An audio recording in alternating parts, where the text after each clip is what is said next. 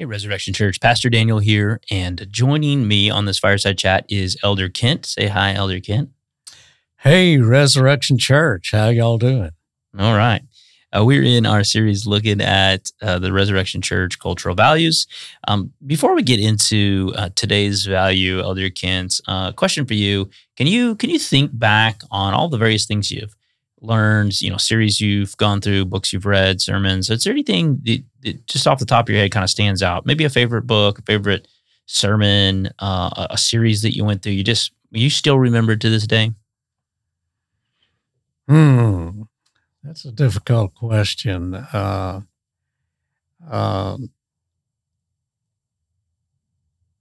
I, I, I, really can't think of one thing. Well, one thing just, you've talked to me about before, um, I was going to let you pick anything, but I know of one because we've talked about it. Is um, would you you guys took part previously? A couple elders, I think, in EE. Mm-hmm. Tell me about EE.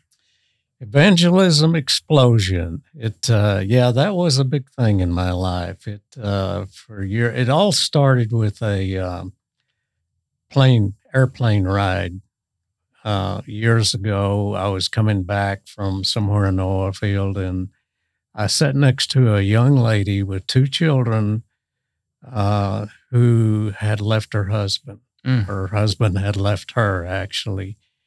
And she was just in tears and she described all these things. And I knew what she needed. I knew that she needed Jesus. And I didn't know how to tell her. Mm. And I got off that plane uh, promising myself that that would never happen again. Well, it's about the time that uh, Pastor Doug Davis had started, uh, uh, was wanting to start evangelism explosion in our church. And so I got involved in that and have never regretted it in the sense that, uh, you know, the, the outline I still use grace, man, God, Jesus Christ, and faith. Mm. And uh, going through the whole presentation, I no way could do that anymore. but uh, it gave me uh, evangelism explosion. EE worked by uh, you had teams, and you would go out and talk to people, and you would uh, uh, train them how to do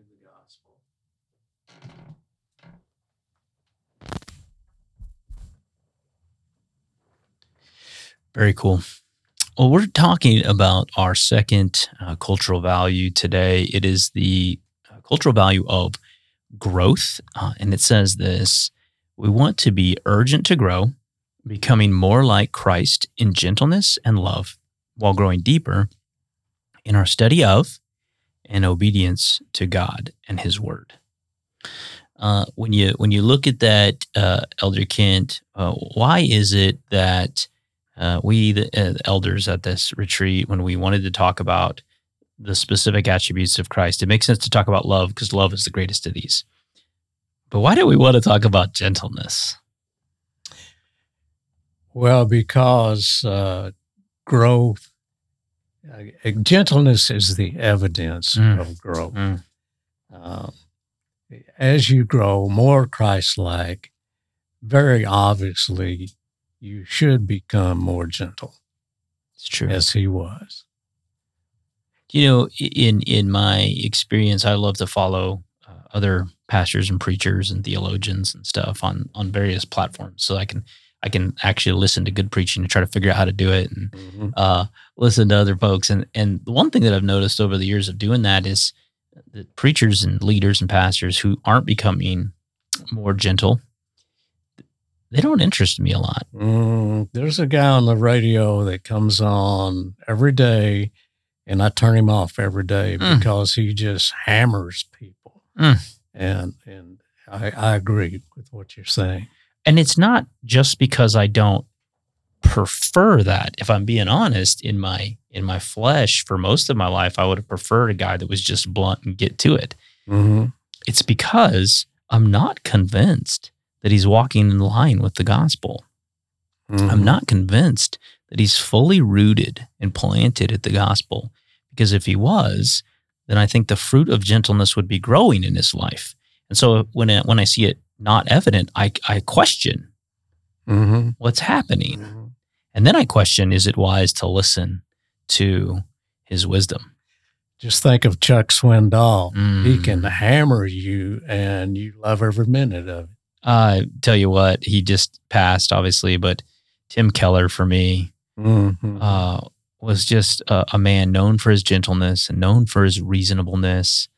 Uh, and yet at the same time, the profound truth and the way he would articulate the truth of the gospel to me was just amazing. And to do so uh, so lovingly, I just, man, wanted to aspire to that. Mhm. Um, Well, you're working on it. Trying. You're doing good. I haven't lost my hair yet, like Tim, but I'll get there. I'll get there.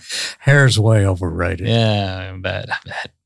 Um, what do you think it would look like uh, in our in our church if our church grew in in gentleness, in love, and in and in study of and obedience to God's word? What is what does a church look like when that happens? What is the what is the what is it what if you were listening to this podcast and you were saying, what do I look for at Resurrection Church as evidence that this is occurring? What would you what would you point to? Uh, well, obviously, again, that gentleness and the, uh, but I want to back up a minute. And, and one of the things I like about this uh, uh, value is the word urgent. Mm, And as you recall at the, uh, at the retreat, uh, I kind of hammered on I that. do And- remember that. when you're 80 years old, it's not hard to be urgent about uh, uh, studying Christ and, Mm. and becoming more like Him. But when you're young and you think life's going to uh, continue for a long, long time, urgency is not quite as important. Mm. So I, I think that the urgency to grow in Christ and become more like Him is uh, so necessary, uh, a, a priority for our younger people, and and uh, through that then comes gentleness, or should. I remember a uh, I remember a, a story by Francis Chan. He got invited to speak at this uh, Korean church at their prayer breakfast, and it was at like five in the morning, like a Friday morning. Mm. And he said yes, and uh, you know, as a favor to somebody or whatever. But you know, just five a.m. on a Mm. Friday morning at a prayer breakfast is like you know quite the quite the odd odd event. And he said he got there and the parking lot was full, and he had to park two blocks down. Wow. And uh, he walks in, and there's hundreds of people there just fi- early. It's like four forty a.m. They heard Francis Chan was coming. They probably. didn't. Oh, they didn't. They didn't, and Oh, he goes, wow. "What is going on?" uh-huh. like why are you why why why do you have hundreds of people here before 5 a.m to pray and he said oh at our church you know we're we're urgent like that like Mm. we, we don't we think time is short and and so it was you know kind of reflective in the congregation that clearly there was an urgency and they proved that really by this Mhm. this desire to just be there and be present and to pray and to meet together and to fellowship It makes such a difference in your priorities. Mm, it does. What does it look like for you uh, to personally and with your wife to be urgent to grow? What does it look like? You know, how does that how does that play out? How does that change your your day, your week, your month? Well, uh, I, I guess it, it makes a priority that uh, we we first thing in the morning, uh, it's what we do. Mm. Is we get up, uh, we spend some time with the Lord. Carol goes one place, and I go to another place, and and then we come together, and uh, it's it's a priority, and and that's the urgency of Mhm, our mhm. age and the urgency of of uh, being parents of uh, adult children. You know, you want your adult children to be exactly where you want them, and they seldom are. Uh, the urgency of wanting them to grow in Christ, Right. and so uh, yeah, it it uh, One of the things I hear you saying uh, with this word priority that you've you mentioned a couple times is that other things are going to have to give way. I mean, that's that's what a priority is. A priority says uh, I'm more important, therefore there are going to be, have to be other things that are less important. And in my experience, the things that have to become less important aren't necessarily bad things. So some of them are really good things. Well, let me give you an example. Golf day is important. That's Thursday. Yeah. So, you know, we start maybe playing golf at 7:30. Well, what does that mean? That's usually when I'm got my quiet time. Well, I have a choice. I can either just skip the quiet time or I can get up earlier, which I don't particularly like to do, but it's a priority. Right. It has to be a priority. Right. So sleep gives way is what, you, what I hear It you say. does. Sleep gives way. Sleep becomes less of a priority. Yep. Yep. Uh, you know, it's interesting for me because I, I, I think personally there's such a link between uh, scripture and, and growth. And yet it, it's not the only element. So, so I need to study God's word. I need to study uh, scripture. I need to read scripture. I think of scripture in different ways. I think of scripture when I take just the smallest amount and I just study it intensely. And I think of scripture as something that's like buckets of water that I just pour over my head. Mm, And so there, you know, I have a daily routine where I take uh, about th- it ends up being about three to four chapters, and I just pour it over my head. Just Hmm. read it. Sometimes I just listen to it on audio, and uh, I'm not trying to study it intensely or look up Greek root words or anything else. I just want to bathe in Scripture. I want it to soak into me. just get saturated. I just want to be saturated in it, uh, and I do that every day. So Mhm.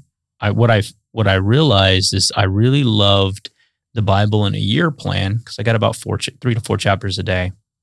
Well, I finished it and I thought I got to do something else. I just did the Bible in a year, and I actually didn't like any of the other things I chose, and so I just now go right back into the Bible in a year. And when I'm done, I go back into the Bible in a year, Mhm. and and it ensures that every day I get about three to four buckets chapters of Scripture to just pour over my head every day so that just every day I can just say, regardless of all the other things I might do with scripture, uh, I'm just I'm just bathing in it. Mhm. And it helps so much because you know what you consume is what comes out. Yeah, my process has been uh, I don't do the Bible in a year because I can't read that fast, but uh, uh, I just read through the Bible, and when I finish, I start over again. I Mm. think I'm on my 12th time through the Bible, Love it. but it's like you say, it's it's not the intense study. Right. Well, you know, and then in ministry, I have a lot of time where, in essence, my job is to study. Mhm. And uh, I had a pastor tell me years ago, you need to be very careful. If you're not, if, if you're not careful, because you study so much for ministry, you'll find you'll look back at a week and, and realize that all of the things that you did that were related to Scripture were all for a message, and that's dangerous. Mm, not for you. Not for you. Mm. and, and it can be very dangerous. And so, Hmm. uh, you know, I, I find myself having to press pause on things at different times. And I like the rotation that I get to be in right now, where I, ha- I have a break and I just read for other reasons. I read a chapter, I read a story, I read a concept, I read a doctrine, I go study something. I go, uh, and, you know, in addition to the community group content we'll go through, you know, I'm in a community group. So we're going through whatever we're going through at that time. Uh, read a book on something. I'm reading a book on humility right now uh, and just just get to sit in those things, and they're not really for anybody else. Oh, uh, eventually it'll all come back out somewhere. I mean, but again, what we take in uh, comes back out. But uh, I got Sounds like you talked to a wise man. it's probably my dad. Oh, probably. um, hey, I appreciate the time, Elder Ken. Thank you so much for stopping by and just just spending a little bit of time uh, talking through this with me. As always, my pleasure. Absolutely. Church, we hope this was uh, edifying to you and encouraging. Uh, until we talk to you next time, may the Lord keep you and bless you.